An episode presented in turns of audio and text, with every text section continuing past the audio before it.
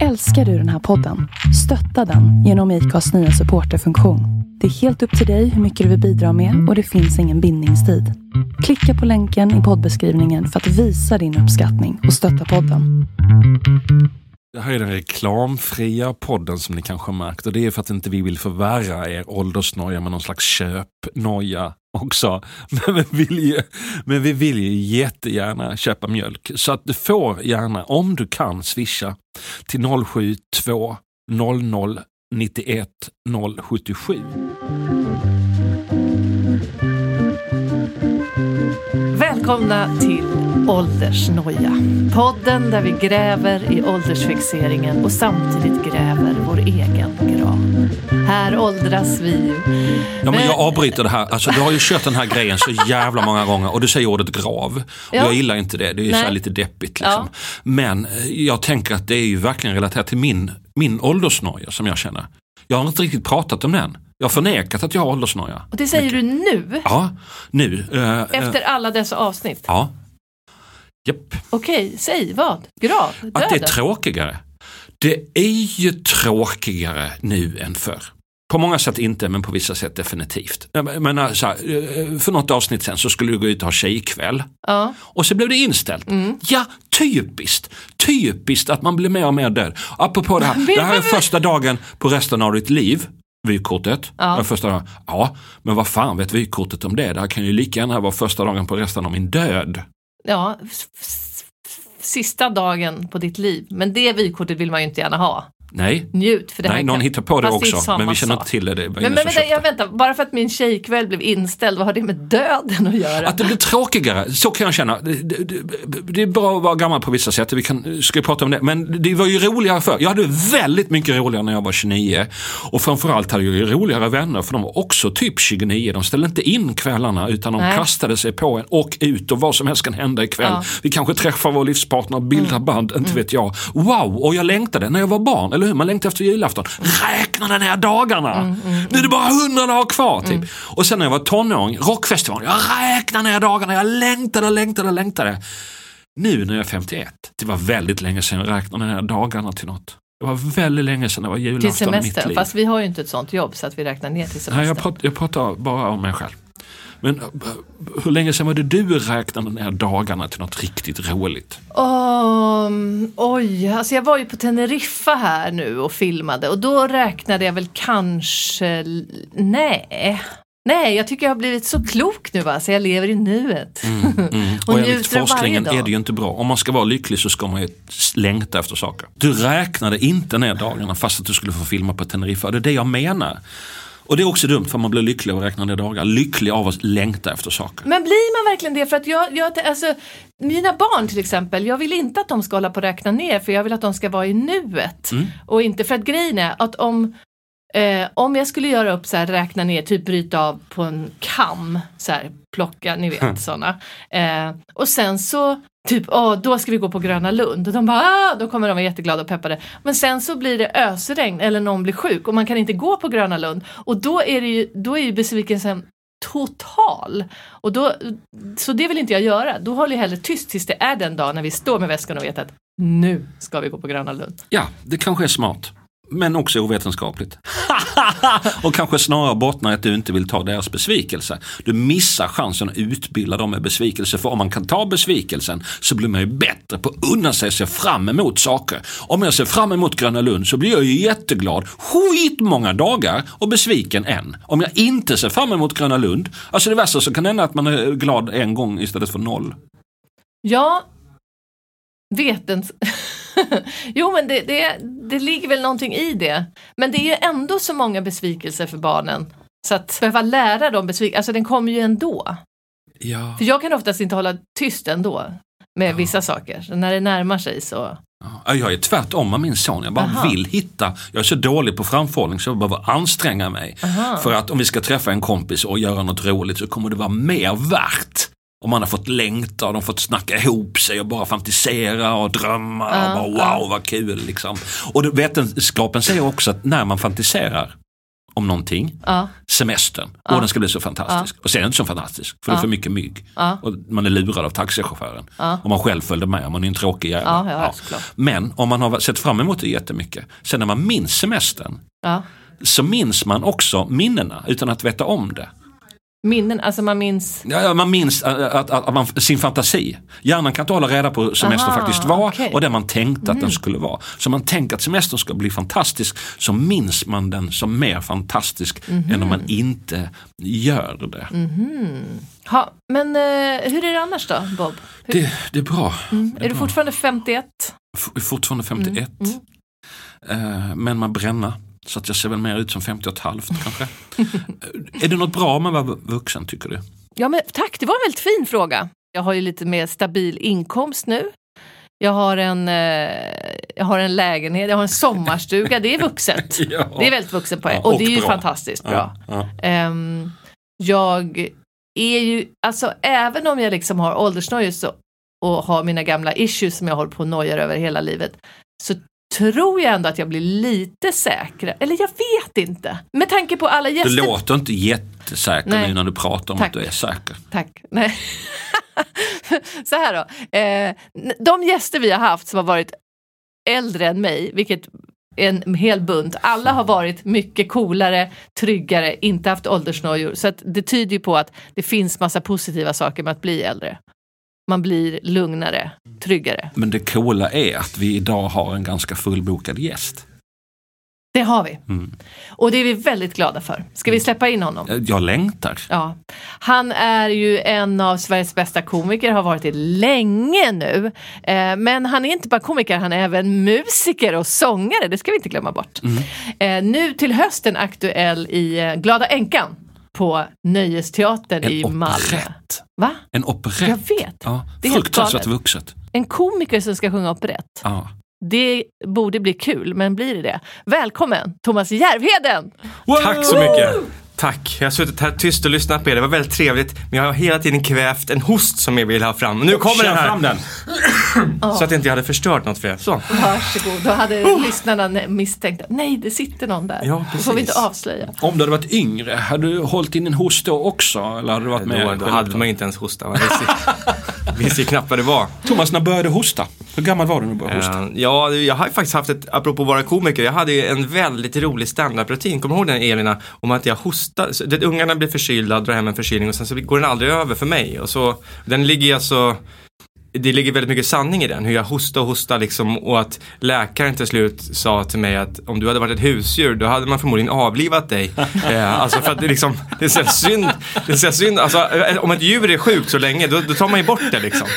Men eh, jag, jag har ju bara sån hosta som aldrig går över. Liksom. Hur gammal är du? Ja, i, ja, när det här sänds då har jag hunnit fylla 49.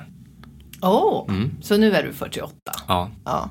Jag brukar vara lite osäker på min ålder. Något år upp och ner brukar jag blanda ihop sådär. Jag är inte så duktig. Jag, jag har en tendens att räkna in födelsedagen ganska många månader i förväg. Så att jag har tänkt så länge att jag fyller 49. Så att till slut när jag ska fylla så har jag haft siffran 49 i min skalle så länge. Så att då tänker jag, vänta nu, jag är väl, ska jag fylla 50? Alltså du vet, att jag har liksom Ja, räknat ja, ja. in det för länge. Det där tycker jag är så, jag blir så irriterad, så det var min kille förut. Så fort jag sa hur gammal jag var, han bara, om jag var 40, han bara Snart 41. nu." Aha. Och så här, på midsommarafton bara, åh det är årets ljusaste dag, nu vänder det, blir det mörkare.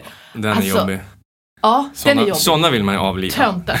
Ja, sådana som kan så mycket. Så, eller hur? Ja, men- Problemet. för, för intelligent. Sådana som börjar räkna ner, nu är det bara 16 veckor till jul, fast det liksom fortfarande man sitter ute och har kräftskiva. Så vem vill tänka på det då? Eller man är 39 och ja, snart 40 bara wow, jag blev impad att du kan matte. Du vet att 40 kommer efter 39. Avliva och så dem. känner man sig själv underlägsen för man är lite osäker. Men jag tänker att jag är, jag är fortfarande 40 någonting. Ja, men Mm. då betyder, det, det jag tolkar in här är att det finns lite åldersnoja där. Eh, ja, men, nej, det är nog mest takt på skoj. Självklart tycker jag 50 känns som en väldigt eh, anmärkningsvärd siffra. Alltså det känns ju svårt att ta in.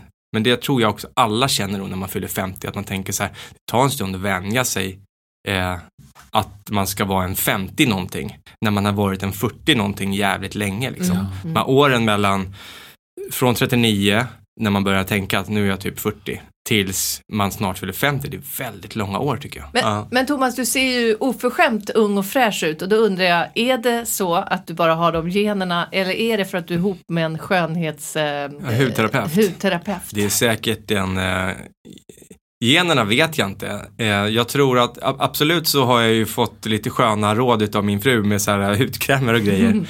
Eh, men jag tror också att man håller sig ung när man håller på med grejer man tycker om. Jag tror att jag hade sett 15 år äldre ut om jag hade typ fortsatt jobba som tjänsteman på något eh, företag. Mm. Hur ser dina föräldrar ut? Ehm, ja. Ser de unga ut för sin ålder? Nej, det vet fan. Farsan han har gjort så mycket i sitt liv så han, har se, han ser nog sliten ut på grund av hur han har behandlat sig själv. Och min mamma är en sol, har varit en soldyrkare.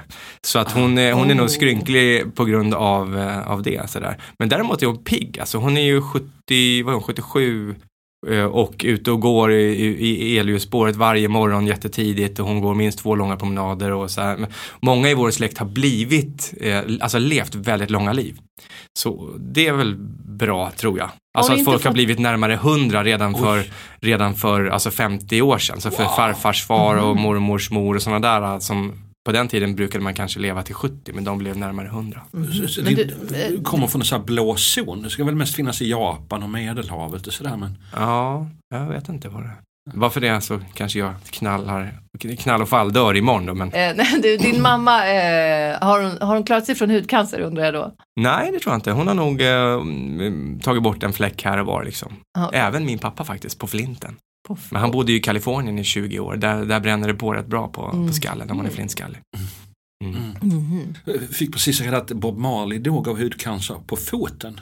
På tån. Va? På tån. Ja. Ja, Men, vet du vad, sitter väl på... men har du hört den teorin om att, att, eh, att det sägs ju att han kan ha blivit förgiftad. Alltså att efter, eh, eh, vad är det, F, CIA, att de skulle ha injicerat honom i tån när han sov. För att det finns eh, enligt kon, eh, konspirationsteorierna alltså möjlighet att plantera cancer i folk. Ja. Eh, och han var ju inte bra för politiken däröver, att han var liksom en svart stjärna på den tiden som, som tog så mycket, fick så Oj. mycket kärlek. Eh, det är en intressant teori, det finns en sjukt bra dokumentär, dokumentär jag såg om honom och han ville ju inte operera bort eh, tån, för han var ju så jävla bra på fotboll. Ja. Och där, hade de gjort det från början så sägs det att då hade han klarat sig, men han behöll ju tån och cancern spreds. Och CIA bara, Va? det var väl det visste den här Tror du på den teorin? Du, jag kan varken bekräfta eller avfärda den, för jag kan inte mer än så. Jag är en väldigt sån här, å ena sidan och å andra sidan person. Jag är ingen sån som går ut och gapar om att jag vet saker och ting när jag inte vet det. Jag tycker det är kul med konspirationsteorier, för det finns ett otroligt förakt mot konspirationsteorier och det kan man ju förstå i och med att det är så många som är på, så här, på högerflanken och liksom så galen grej. Men jag tycker att det är kul med de här dokumentärerna om konspirationsteorier ibland som så här hur Twin Towers, eh, ja, de har gjort massa Mm. kartor med massa, alltså, man blir ju helt, när man ser dem är de ju otroligt trovärdiga. Jag tycker inte Ja. man ska vara så hård mot folk som kollar på konspirationsteorier för de är så skickligt gjorda så man vet ju inte, man bara, ja men det kanske är så här.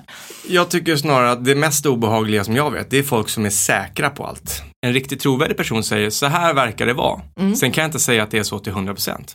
Mm. Men eh, jag tycker att vårt samhälle är fullt, framförallt de som syns och hörs med megafoner överallt, är så jävla säkra hela tiden. Mm. Det tycker jag är obehagligt. Men om det är en säker person med en megafon som är 75 eller en som är 22, vem av dem lyssnar du mest på? Ehm, ja, oftast är det väl kanske den äldre. Men sen finns det en gräns här, när, det, när det finns här, en gaggig gammal gubbe. Så här, jag var överläkare fram till 1972 och jag tror inte på vaccin. För att eh, eh, då, då blir man så här, "Ja, ja men vänta nu, du kanske inte har alla hästar hemma längre. Om vi ska snacka ålder. Jag tycker ju att vishet är ju en, en väldigt värdefull kraft som, som väger upp mycket. Är det inte så att vi tyvärr dömer folk lite grann som om de vore blommor.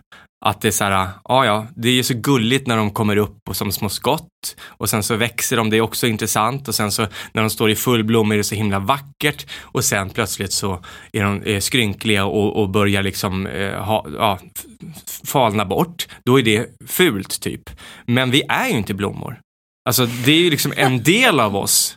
Men det som växer på insidan, det vill säga visdomen och erfarenheterna och alltihopa, det blir ju bara eh, bättre och bättre. Och tyvärr så kanske det glöms bort i bedömningen av människor. Mm. Jag, tänk, jag fastnar också lite i att när de blir gamla så blir de eterneller, att man pressar då människan i en bok. Och, så, och har dem, eller hänger dem upp och ner i lägenheten och lägger dem på ett skåp. Nu ska jag läsa ett par rader ur min låt Medioker som kom på min senaste skiva. Många separerar ju någon gång under, åren, under livets gång liksom och så ska de hitta någon ny. Fast man då kanske är lite mer åt eternellhållet om du förstår vad jag menar. Men jag tycker det är så himla gulligt när två stycken likadana eh, hittar varandra. För oftast är det ju så, vadå, om man själv är gammal och skrynklig eller kantstött och så här, det man söker är ju inte liksom en, en nysprungen blomma utan man söker ju en likadan och då uppstår kärlek. Och jag tycker det är så jävla gulligt när man ser folk som har hittat varandra senare i livet. Så skrev jag en låt som heter Medioker som handlar liksom att jag är en medioker. Är, är det någon som vill ha en medioker? Eh, och sen så letar man en, efter en annan medioker. Liksom. Men då finns det ett stick där som går så här. En blomma är vackrast när bladen är spröda men hösten får färger att glöda. En övervintrad planta kan också stå modell. Kom hit ska du få se på Eternell. Oh. Eh, Ja, precis. Wow. Så den, eh, det är faktiskt en jävligt bra låt, även om det lät väldigt pretto där. Eh, Men är det dina låtar nu, är de inte komiska längre? Har du Jo, skriva? de, de flesta låtarna på min skiva, i princip alla är roliga, men just Medioker är är, den, är, den är mer bara lite, nej men den är, den är skitbra tycker jag, jättenöjd med den, men den är lite mer underfundig. Ja. Vill du hänga med en medioker, jag är inget S, mera som en joker. Eh, vad är det mera? Eh, Som ett lågt tvåpar i poker. Häng med, jag vet inte vart vi åker. Om du, du säger att du tycker de är gulliga om du ser två mediokra Mm. par. Men om du ser en medioker man med en jätteung kvinna eller en medioker kvinna med en jätteung man. Är det också gulligt då? Att de har hittat varandra? Eh, det senare är oftast gulligare tror jag då, för att det, det, alltså om man ser en, en kvinna som är lite äldre men som har en yngre man, så dömer man inte henne eh, så lätt som man gör om man ser en äldre man med en ung kvinna. Min äldsta dotter är ju, eh, ja, vad är hon, hon är 19 år nu. Så jag fick frågan faktiskt av någon så här, har det hänt att du går på, på stan med henne och så att du får blickar och att folk tänker så här, jävla gubbe som har en sån ung tjej. Eh, det har inte hänt hittills, men senast vi var ute och åt lunch så tänkte jag tanken att tänk om någon tror att jag har en så här ung tjej. Det känns ju inte eh, hundra alltså. Fast du ser ju verkligen inte ut som 50 alltså. Nej, men även om jag var 40 då så är det fortfarande inte, jag ska inte ha en 19-åring. Nej, man ska tydligen ha, det här har min man kille sagt, Ja, man ska ja. tydligen ha, dela på sin ålder och lägga till plus sju år. Där är, går gränsen. Ja, Så om du är eh, 48 är du fortfarande, så just det. 24 plus 7, 31. Men vad sjukt, då måste man ju byta tjej varje år eftersom den där ekvationen Nej, men det är ju lägsta, man får väl vara ihop med en äldre. Ja, det, så. man får Aha. vara med en äldre. Ja, ja, ja. Så, men bli inte ihop med din dotters kompisar, för då funkar inte det här. Fan, jag ska bara radera några nummer här som jag har samlat på mig. ja, men jag var ju på krogen med min mamma som fick mig när jag var 19. På Kvarnen var jag. Det här är ju länge sedan. Och då eh, träffade jag en tjej där som jag hade dejtat som satt vid bordet bredvid. Och hon bara, är det här med en tjej eller? Sa hon lite surt. Och då sa jag, nej det är min mamma. Varpå hon förmodligen tänkte, det var den sämsta, äckligaste jävla lögnen jag har hört. Så hon gav mig en lavett. Är det sant? Ja, Wow! och det är en väldig komplimang till min mamma, inte sant? Ja, det är det ju. Ja. Men jag tycker din mamma skulle försvarat dig där och så skulle det blivit tjejslagsmål. Mm. Jag försökte få igång dem. Mhm. Mm. Men min mamma är kallskänka. Ja, så hon har... inte, typ, de slåss inte. Nej, men de har vapen. Kallskänkoslåssigt. Jag trodde att hon skulle direkt ta upp en- stekpanna och drämma den i huvudet. Det var min bild. Ja, ja, ja, kallskänkor slåss, men bara när de har sina eh, stridsverktyg Ja, ja. nära och hon hade inget stekjärn där.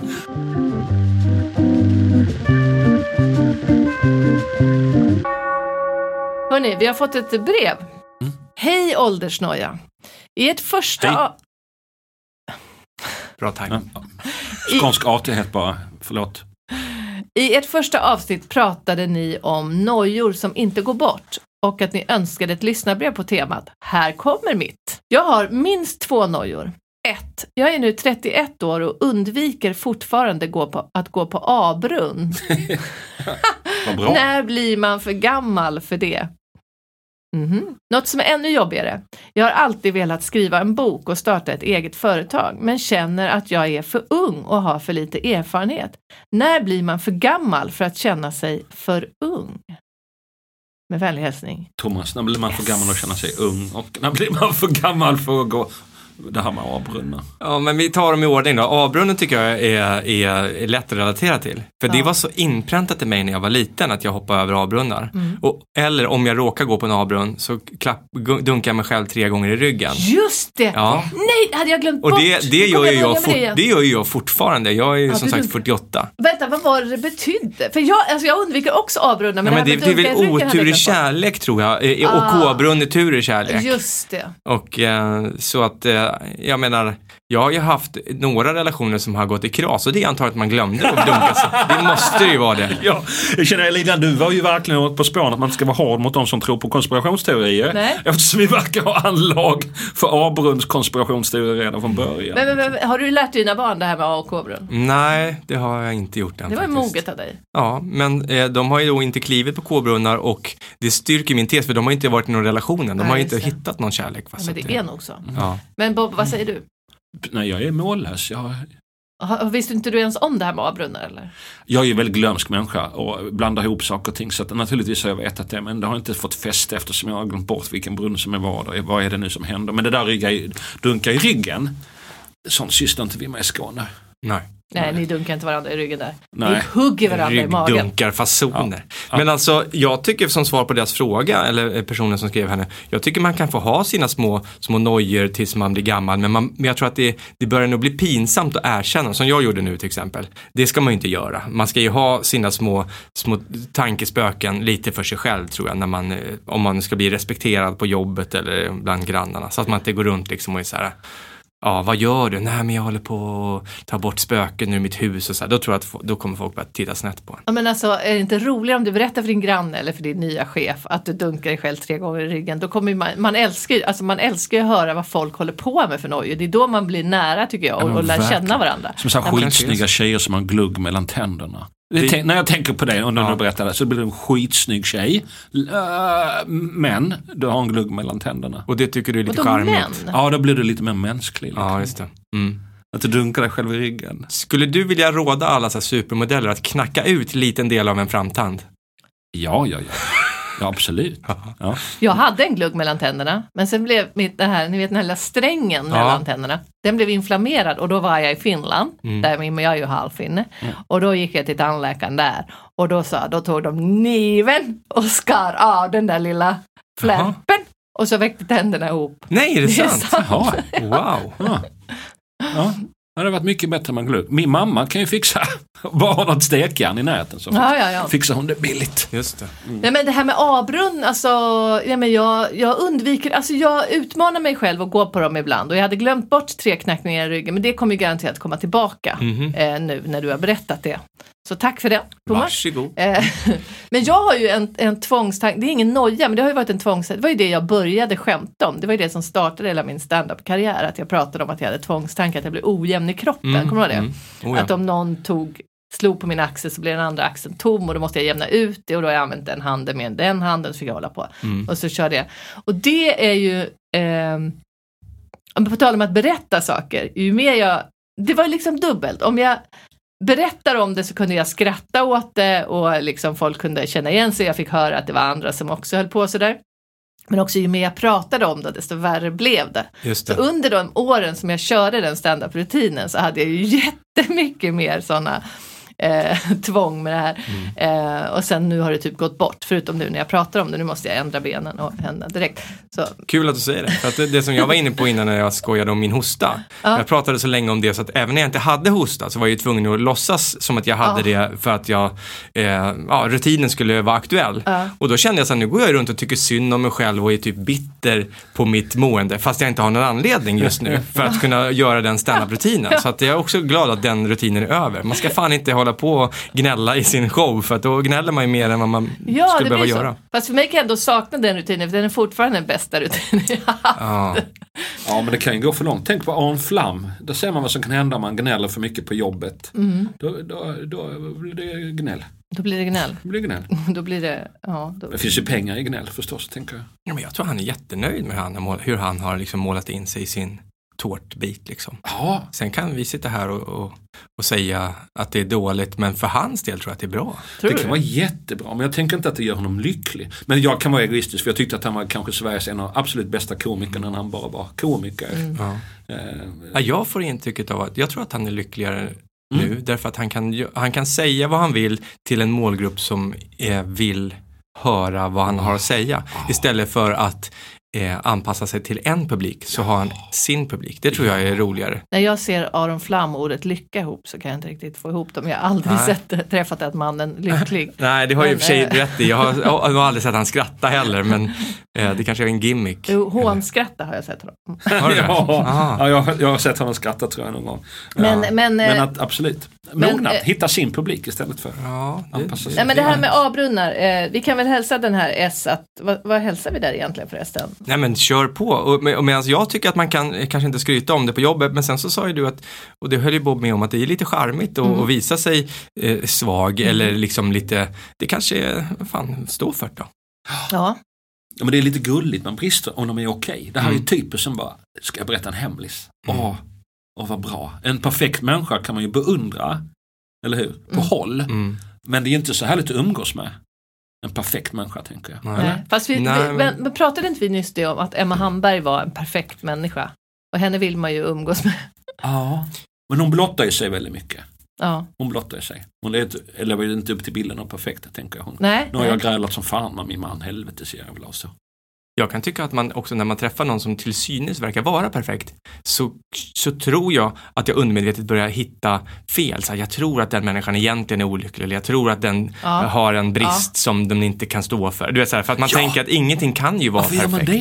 det? Ja, Jag vet inte, tänk om det är någon som är perfekt och så går man där och hittar på att de har gömt barn i källaren. Liksom. Ja, men det har jag också tänkt på, för jag har en vän som är, eh, han är så nöjd liksom med Mm. livet. Han är bara, jag har aldrig hört honom gnälla över någonting. Han är bara nöjd och han har ett fantastiskt jobb och familj och barn och liksom. Men då tänker du att du inte riktigt tror på det? Nej men alltså grejen är att så här, jag tycker det, dels är det konstigt för det är någonting som de flesta av oss människor strävar efter. Vi vill ha pengar för vi vill bli lyckliga, vi vill ha snygga för vi tror att vi vill bli lyckliga. Vi vill bli lyckligare. Det är liksom en drivkraft som människan har. Och sen när jag träffar någon som jag typ tycker är så lycklig så bara, äh, är han verkligen det? Är han inte lite tråkig?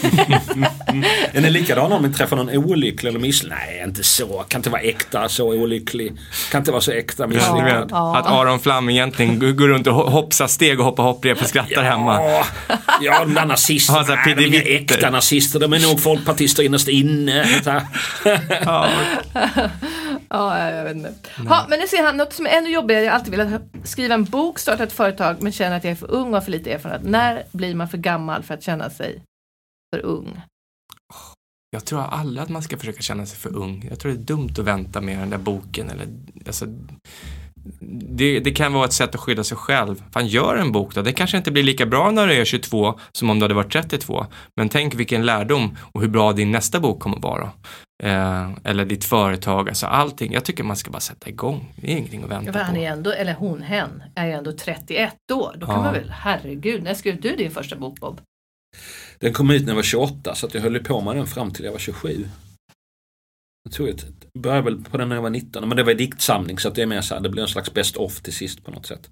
Jag håller ju med, jag tycker att man ska skriva, jag har ju skrivkurser och då är det ju mitt råd, skriv din första bok så snabbt det bara går. Den kommer förmodligen inte bli bra. så det är bättre att det, blir, att det gör det snabbt eh, än, än långsamt. För även om du gör det långsamt och väntar så är det större chans att den andra boken blir bra, eller tredje eller något sånt. Och precis som med barn, när man är redo för barn, ja när du får barn för det mesta. Någonstans. Jag tror du skulle säga att precis som med barn, den första blir aldrig riktigt bra. Men den andra blir bättre. Jag känner mig så redo att vara förälder. Ja, har du tur någonstans när ditt barn är vid 13 någonstans. Då är det bra. Jag, Då har jag har det hänt. träffat flera par i, i 27-30 års åldern som har sagt att de vill ha barn men som inte vill för att de inte har pengar. Och det känns som så här, jag blir helt förvånad. Vi är ett rikt land, liksom, vi är ett av världens rikaste. Vi, vi har ju allt att falla tillbaka. Jag blir förvånad bara att, att de väntar tills de... Men är det inte då att man är liksom helt präglad här typ i Stockholm, att man har den här statusplattformen där alla andra har ju en fin lägenhet innanför tullarna och en eh, stadsjeep när man har barn. Medan om man bor i andra hand eller om man hyr eh, en för liten lägenhet för att ha familj och sen så är de fast i det, att de vill, de vill också upp till den där plattformen eh, av levnadsstandard för att kunna ha råd med med ett barn. Inte så de Så det handlar då. om att det är det vi matas med? Som, Ja, men jag tror det. Jag- Alltså, det är ju rätt sjukt här i Stockholm. Man måste ju vara typ två höginkomsttagare för att ha någonstans, eller för att kunna skaffa sig ett ordentligt boende. Om man inte redan råkar ha foten inne från början. Så att jag kan förstå att folk, om man vill ha en viss livsstil här i Stockholm, att man behöver vänta med barn. Men det är sorgligt att det ska behöva vara så. Fan, flytta till Enköping eller Roslagen och, och skaffa din familj då. Och sen är det, behöver ju inte vara så. Jag menar, Södermalm är väl det mest trångbodda eh, stället eh, i Sverige. Alltså öka Ja, det är det. trångboddheten, det är en ny grej. Och- Men det här med eget, äh, eget rum till barnet. Då må, alltså en vanlig människa måste bli väldigt gammal innan man har råd med det om man bor i den här Ja. stan. När du var 24 Mm. och gick upp på en stand-up-scen för första gången. Mm. Hur länge hade du väntat med det då?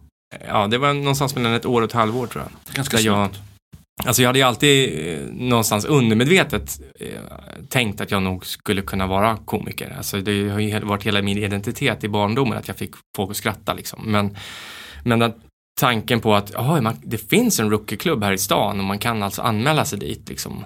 Den, eh, från den tanken till att jag gjorde det så gick det nog bara några månader egentligen. Och det, det var ju svinläskigt. Men vilket viktigt steg att jag gjorde det. jaha. Det var alltså, eh, jag, jag hade ju, vad heter det, så scenskräck på riktigt. Folk snackar om rampfeber. Mm. Men jag har ju förstått att det finns ju på riktigt, man får ju verkligen feber när man är så Jaha, nervös. oj. Så att det är alltså högre temperatur helt enkelt, helt sjukt. Hade du det i början? Ja, det, men det kommer jag ihåg jag fick redan i gymnasiet någon gång när jag skulle vara uppe och sjunga en grej liksom. Eh, på någon så här tillställning i Nacka gymnasium. Att jag hade alltså feber innan. Eh, Då kan man ju använda det. Tänk, om man tältar, det är lite kallt, så kan man börja sjunga en sång. Eller kunde då. ja, just det. Så blir det lite varmare i tältet. Ja, fan vilken bra idé. Men den där nerv- nervositeten har ju så, såklart eh, eh, avklingat. Ju, ju mer man vet att det ska gå bra, ju mindre nervös behöver man ju bli. Så att, eh, det var ju mest där i början. Men jag tänker på det här med att skriva en bok. Och att, att vara ung och skriva en bok, där tycker jag att den här personen inte alls behöver tänka på eh, sin ålder. Det är klart, har du en idé på en bok, skriv boken. Men om man tar en person som är så här 19 år och skriver, vill skriva en självbiografi, vad Mhm. tycker ni om det? Jättebra. Ja. Fantastiskt bra. Även jag- om livet har varit ganska mediokert, väldigt så här Svensson och vanligt och det har inte hänt så mycket. Det, Ja, ja. det blir jättekul att skriva en bok. Tänk att vara 19 och bara shit, jag har skrivit en bok. ja, men inte vilken bok som helst, en biografi. Jag, har- jag är 19 år och skrivit en biografi. Ja. Fan vad har det i ryggen? Jag tror att det är en jättebra lärdom för att som du, om, du, om det är så tråkigt som du är inne på så måste han verkligen fantisera och skriva bra för att det ska bli intressant. Så det kanske är en bra Så lärdom. att det blir en som börjar hitta på saker om sitt liv i sin biografi. Ja, eller vinklar och saker och man kan ju använda sin, eh, man kan ju berätta hur man kände inför vissa tråkiga saker så blir det plötsligt spännande kanske. Ja, jag tycker man ska inte vänta på Du någonting. vill läsa boken? Nej, det kanske jag inte vill, men, men han kanske måste anstränga sig så bra så att den ändå blir bra fast han bara typ har eh, gått i skolan och inte gjort Om man, om man tänker på musik, om man tänker så här, nej du kan inte sitta på låtar nu när du är 19 bara, du har ingenting att komma med. Det stämmer ju inte. Nej. Nej. Många pikar ju någonstans där kanske. Och Ja, precis. Ja. Men det låter ju liksom att den här personen har ett problem som är ganska ovanligt, i alla, och inte minst i Sverige där vi är så fixer, liksom, älskar du? unga stjärnskott. Ja, jag tror det är vanligare vad man tror. Att, Tror att man tvekar att man är för ung och sådär. Liksom. Det är ganska få förunnat att bli hyllade, även bland 21-åringar. Sådär. Många blir ju det. Liksom. Ja. Men eh, jag tänker också att erfarenhet är inte någonting man har. Det är någonting man skaffar sig. Mm. Inte något man har, det är något man skaffar sig. Och det värsta så kan det hända är väl att den här människan känner sig ung, för ung, för ung, för ung och sen vaknar upp och känner sig inte för ung längre utan då för gammal. Tråkigt precis. liv. Trist, Trå- trist, Sjukt tråkigt liv. trist val. Gör ett annat val. Ja, men då tycker jag att den här eh, S-personen, eh, så han heter med vänlighet S, när blir man för gammal för att känna sig för ung? Alltså nu, du är, nu, nu får du sluta. Ja, för att eh, man ska inte känna sig för ung helt enkelt. Nej men när man är 30 så är man inte, eller 31, då är man inte för ung Nej, heller. För fan. någonting. Nej, nej, men du menar lite att man är för ung att skriva självbiografi när man är 19? Eller? Nej, jag frågade bara. Eh, nej, men jag vet, jag tänkte Björn Gustafsson den yngre, han gjorde ju en show när han var typ 20 år. Så här, Ett livsverk. ett livs, det var ju jävligt roligt, eh, liksom. det var ju humor bara i det, att han gjorde det. Mm. Fast han hade bara hållit på i typ två år. Ja, men han bara smed ju med järnet var varmt. Ja, han var det ju var så var ju- fruktansvärt aktuell. Sålde Ja. nog rätt bra med DVD på det. Det gjorde han säkert. Ja, Såldes DVD så att den gick in i väggen? Det var inte Ja, så. det var inte så kul. ja det, det var nog mera giggen och pressen. Eh, Men han tog väl pengarna från DVDn och stack till USA sen och det var ju bra. Hmm. Vad gjorde han där då? Han satte sig på en eh, skådiskarriär eh, över i Hollywood. Aha.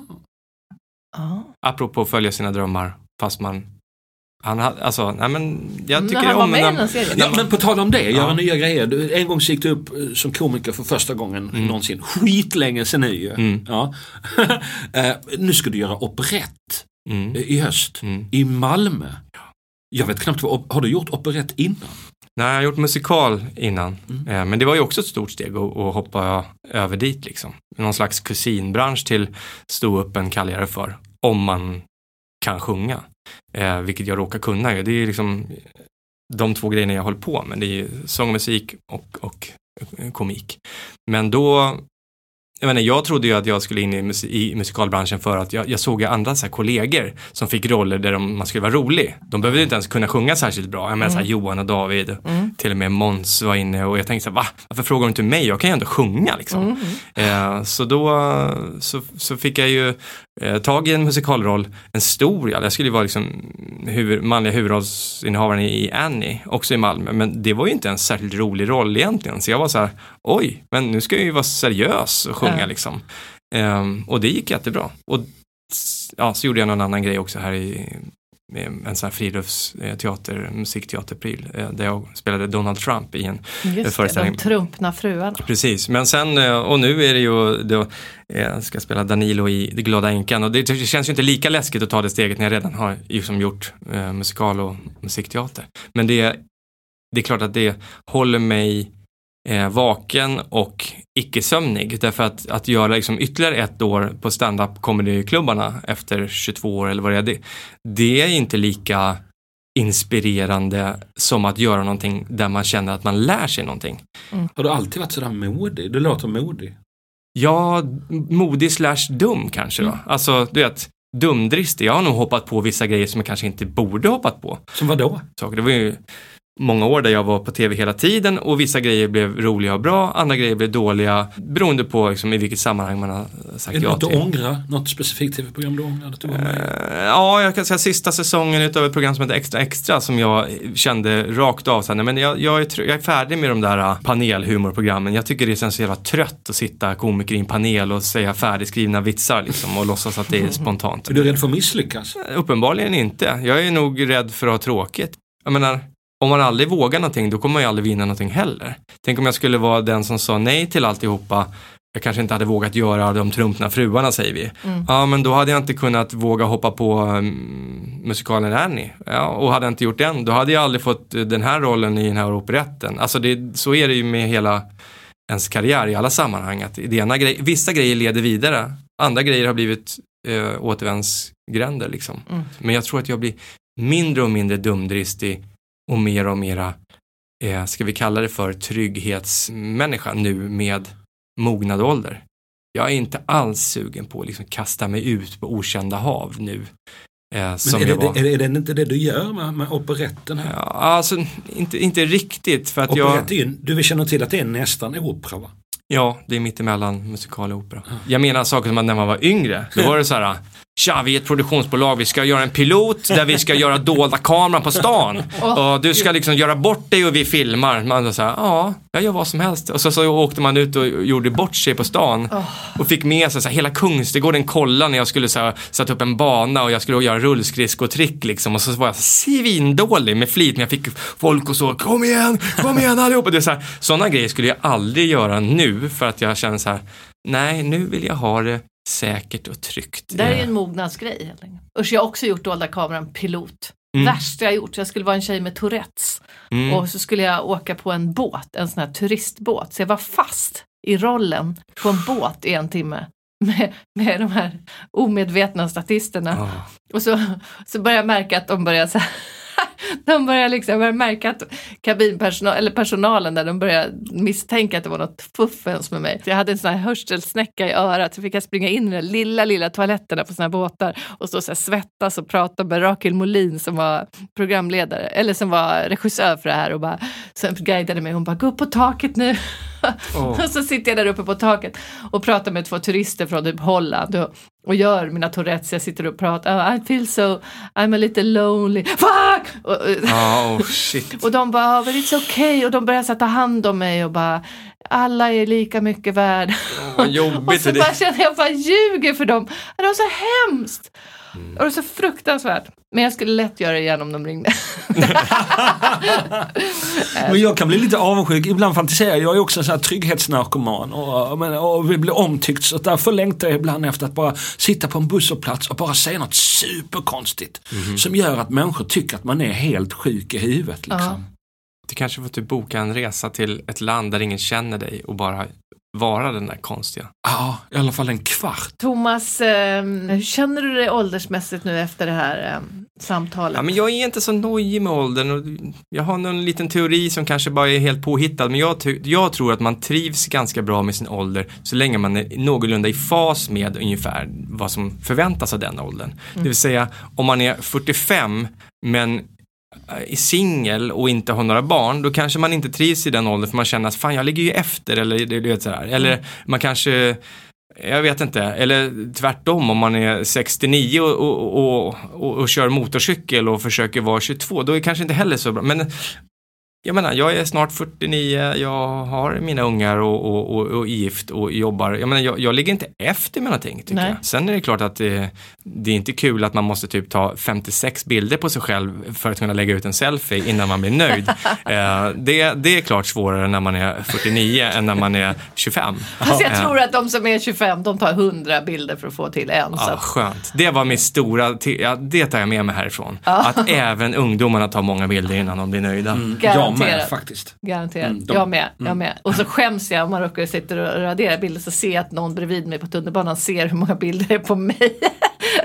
så man måste sitta och ta bort. Mm, Så lärdom av det här är också ungdomar tar bort väldigt många bilder. Men om du själv gör det, sitt inte på tunnelbanan när du gör det. Gå på A-brunnar. Eh, Var i fas med din ålder. Gå i A-brunnar, på A-brunnar. Och värdera folks eh, erfarenheter som jag var inne på. Vi är inte blommor, vi är faktiskt eh, kärl. Vi är fyllda av massa erfarenheter och kunskaper och det, det, det tycker jag det är något vackert som man ska försöka se hos Verkligen. andra. Det är otroligt vackert. Om du prioriterar slät hy mest av allt i hela livet. Om du tänker så här, någon med slät hy kan lösa mina problem. Då ska du gå till en fritidsgård. Men annars, kom till oss gamla. Men Thomas, tack för att du kom. Tack för Fantastiskt. fick Tack för att du kom. Hej då. Hej då. Hej.